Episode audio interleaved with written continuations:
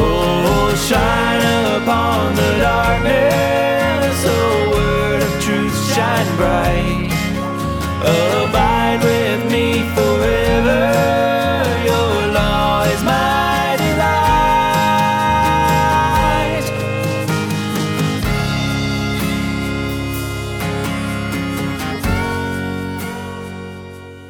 Now after hearing the king, they went their way. And behold, the star, which they had seen in the east, was going on before them until it came and stood over the place where the child was. And when they saw the star, they rejoiced exceedingly with great joy. And after coming into the house, they saw the child with Mary his mother, and they fell to the ground and worshipped him. Then, opening their treasures, they presented to him gifts of gold, frankincense, and myrrh. And having been warned in a dream not to return to Herod, the Magi departed for their own country by another way.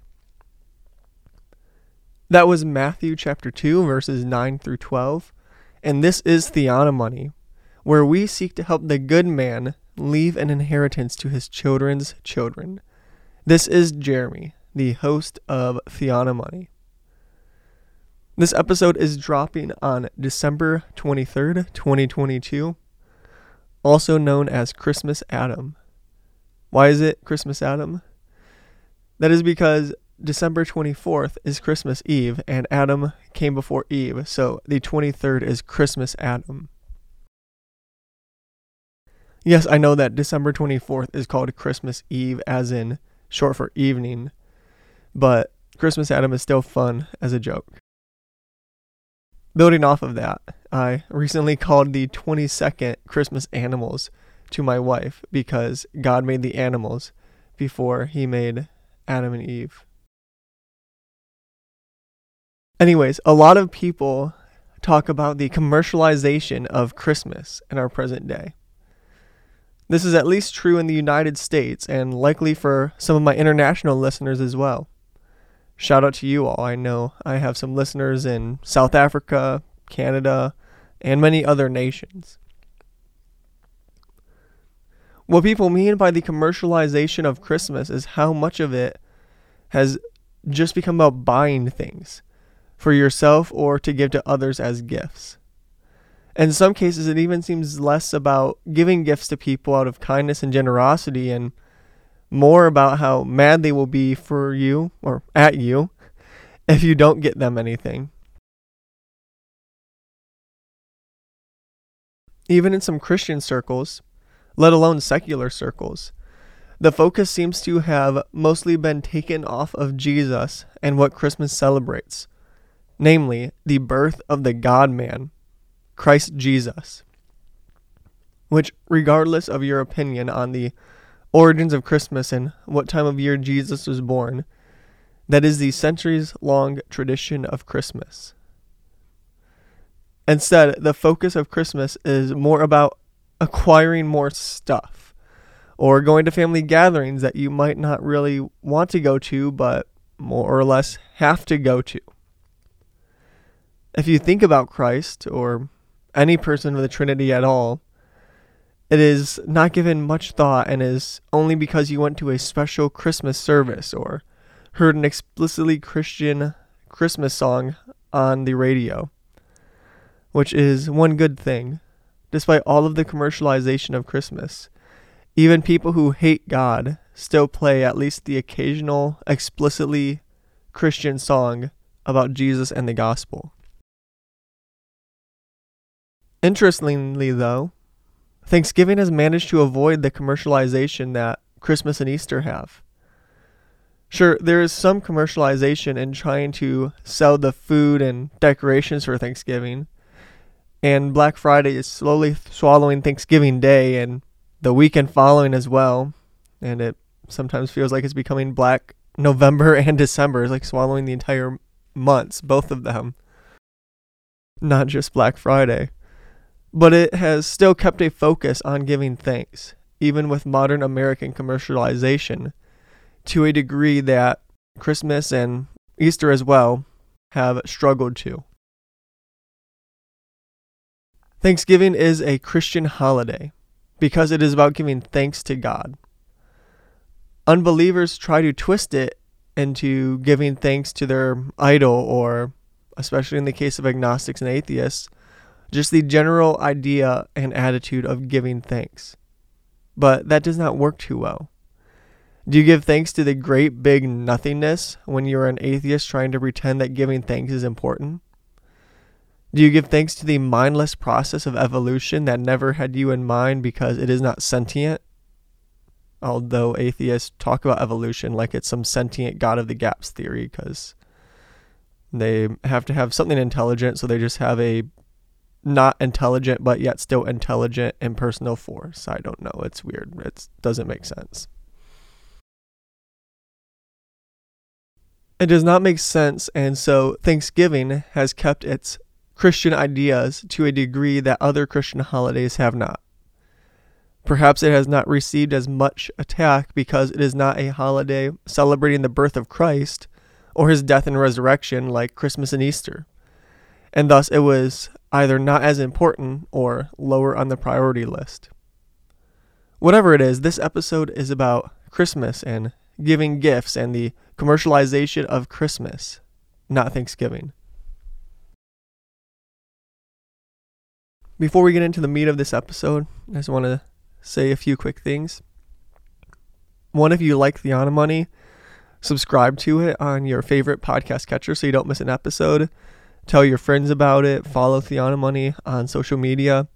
And check out the Bonfire site with link in the description of these episodes to see if there are any cool theonomy or other shirts you like on the Theonomony Bonfire site to pick up and wear around and show your appreciation for Theonomony.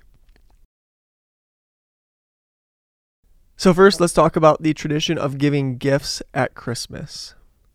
Giving gifts at special times is nothing new to believers and God.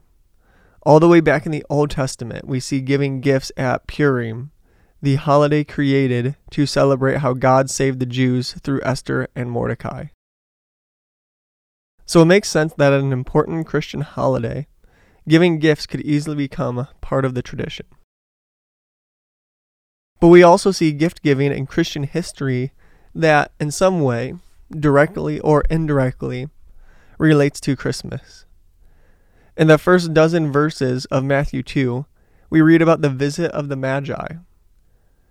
Now, unlike many nativity sets, this was not the same night that Jesus was born. Herod, in his attempt to destroy Jesus and the murder of the innocents, had all the baby boys, two years and under, murdered. If the Magi had visited Jesus the night he was born, Herod may have only had those two months and under, or maybe a year and under to be safe. That's why I think that Joseph and Mary spent some time in Bethlehem after the birth of Jesus, and he was at least a year old when the Magi visited.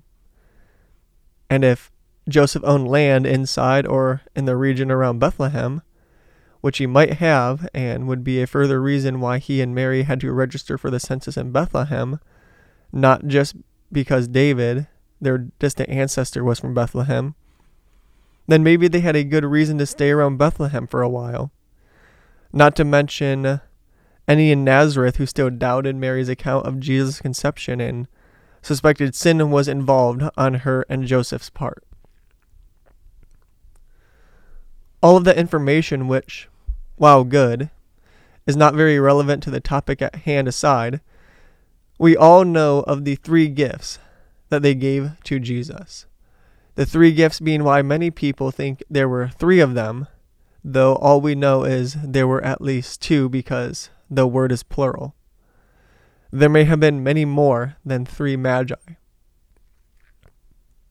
The magi, after worshiping Jesus, which is why they are considered the first Gentile converts to Christ, gave him gifts of gold, frankincense, and myrrh. From the Magi, we see how a tradition of giving gifts at Christmas can easily develop. Though they were not there the night of his birth, although many by tradition would reject what I said above and about when they did visit Jesus and would point to Epiphany as when they arrived, not even two weeks after Christ's birth. But either shortly after or over a year later, the Magi were not there the night of Christ's birth. Despite this, when they did arrive, they were there to celebrate his birth and gave him gifts for the occasion whenever it was they arrived. Thus, giving gifts at the time we celebrate the birth of Christ, remembering the gifts that the first Gentile converts in the New Testament gave, is a fine Christmas tradition. That doesn't mean that our gifts have to be as costly and extravagant as theirs were. I just had a baby, so I could barely afford to give ounces of silver to everyone to whom I give gifts this Christmas, let alone ounces of gold. But giving some sort of gift to others in memory of this, or perhaps giving an extra donation to a church or ministry, that way your gift is going to Christ in a more direct sense, does have a tradition here in the gift of the Magi. There's another tradition of gift giving in church history. This one is not as directly tied to the birth of Christ as the gifts of the Magi, but it is very tied with Christmas traditions today. That is the heretic puncher himself, Nicholas of Myra. And though Nicholas of Myra punching Arius memes are some of my favorites, they're up there with 7.8 out of 10 too much water memes for those of you who know about those really nerdy niche memes. Unfortunately, that is likely just a legend, and Nicholas of Myra might have not even been at Nicaea. And if he was, he probably did not punch or slap Arius. It is very disappointing, but nevertheless, I still appreciate those memes. And I've seen just about all of them. Whenever I see a new one, it's very exciting to see a new meme of Nicholas of Myra punching Arius. Many of you have likely heard the story of how Nicholas of Myra gave gold to three young women who were poor. If you haven't, then here it is. The story goes that a man was rich but had fallen on hard times. He had three daughters, and this was during a time when dowries were essential for a woman for a woman to find a good husband, or any husband at all. Because he was now poor, he could not afford dowries for his daughters. Without dowries, they would likely be unable to find a husband and would thus end up living lives of slavery or even prostitution. Nicholas of Myra heard about this, and, being quite wealthy, stops by the man's house one night. He throws a bag of gold into the house through an open window. The bag of gold lands in a stocking near the fire to dry. When the family awoke in the morning, they were thrilled to see the blessing of God in the stocking and the money that was in it, with the gold that was in that stocking that could be a dowry for the oldest daughter, and as a result, she was soon married. Nicholas saw how well that worked and soon repeated his secret, generous deed, allowing the second daughter to have a dowry and get married as well. Before long, this process repeated itself again, and all three daughters were married, thanks to the kindness and charity of Nicholas of Myra. As far as I know, none of these nights of secretly throwing gold into a house happened on Christmas, either in real history or legends about Nicholas of Myra. So this story is not directly tied to Christmas. However, Nicholas of Myra is the inspiration of the Santa Claus legend. As the name St. Nicholas has been translated, transliterated, or perhaps sometimes mangled from one language to another, it came to be Santa Claus in English, slurring the name Sinterklaas. That is how Nicholas of Myra and his gift giving is related to Christmas. In fact, the concept of Christmas stockings comes from the gold landing in the young woman's stocking and that story about Nicholas of Myra. His giving gifts became the story of Santa Claus giving gifts on Christmas each year. So Santa Claus is dependent on Nicholas of Myra, making him a dependent clause, which means that Santa Claus needs an independent clause in order for him to make a complete sentence. So you can give gifts at Christmas, remembering the gifts that the Magi gave to Jesus after they worshiped him. Or you can give gifts at Christmas remembering the real Saint Nick, not a made up legend about a fat dude with reindeer. Or you can give gifts at Christmas just because you want to, out of the love for others that God commands us to have. Whatever you do, don't let the gifts make you forget the giver of those gifts. That is what the people in the Gospels who just wanted Jesus for his miracles, but not for him, did. That is just what they did. That was their grave mistake. The people in John 6 who followed after Jesus, even making a long walk around the Sea of Galilee, did not make that long trip to worship him and give him costly gifts like the Magi had with their much longer journey. Instead, those people had just gotten a free meal from one of Jesus' miracles, and they wanted to see what else they could get. They thought of Jesus more as a magical vending machine than as the Messiah and Savior. They focused on the gifts, but forgot the giver of those gifts, with a capital G because the giver is God, the second person of the Trinity, the God man, Jesus Christ. To a certain extent, that is what the commercialization of Christmas is all about focusing on the gifts, the flashing lights, the get togethers, but forgetting the incarnation of the God man, the Messiah, the Lord Jesus Christ, without whom none of these holiday festivities would exist.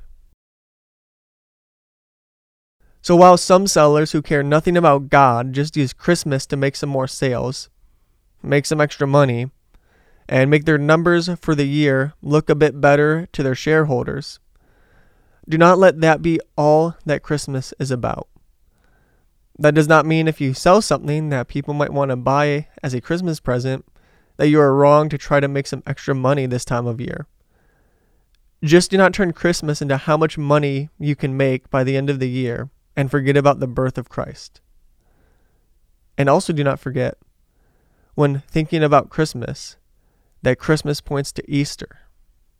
The two are inseparable.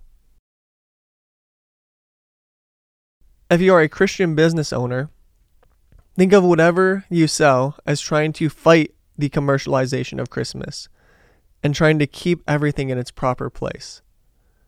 Now, if you say that, but act like all of the other unbelieving retailers, that does not count for much. That is like saying to a poor man, Be warmed and filled, but not giving him food or clothing.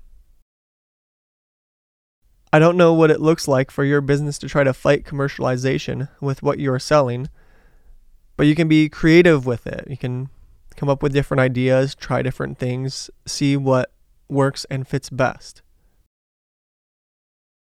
The Bronner's Christmas store in Frankenmuth, Michigan puts tracks in the boxes when you order online and have it shipped to you. Or at least it used to back in the day when I was in high school. My mom would order stuff from them. I'm not saying you have to do that, but just giving it as an idea and an example of what someone else is doing. All that to say, there is a tradition of giving gifts at Christmas. That is not wrong, but when we let the gifts replace and make us forget about the giver, it is wrong. But on the flip side, that does not mean that we have to never give a Christmas gift in order to make sure everyone remembers that Christmas is about Jesus. Do both. Focus on Christ and be generous to family, friends, and even ministries. And do not be afraid to keep doing family Christmas traditions or even start new ones. Keep them with the right focus, but also make them fun. And they will be things your kids enjoy and remember fondly as adults, not things they hate and try to get out of every year. That was this week's episode of Theonomony. As we go, I want to remind everyone that the law of the Lord is perfect, sure, right, pure, clean, and true. So go apply that law in light of the gospel of Christ's atoning death and resurrection to every area of life. Grace and peace, friends, and Merry Christmas. More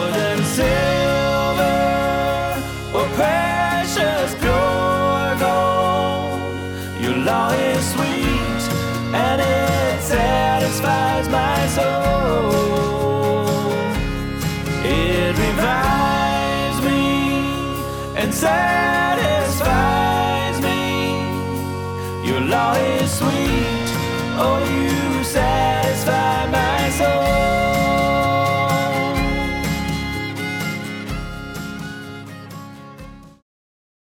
All right. I have not done something like this before, but for those of you still listening, I want to try adding my first something extra in for fun after the outro. Gabe Hughes does something like this on his Friday Q&A episodes of When We Understand the Text about every time Becky is on. So I guess that means I can too, even if this isn't bloopers like his are. I hope most of you caught my English joke about dependent clauses. If you didn't, let me say that line again. Santa Claus is dependent on Nicholas of Myra, making him a dependent clause, which means that Santa Claus needs an independent clause in order for him to make a complete sentence. I mentioned that line in a group chat with some other guys before recording this episode, and my father in law said, That's a nerd joke, language joke, and a dad joke all wrapped up in one. And then pointed out his own pun where he said, All wrapped up in one. That's it. That's all I wanted to say.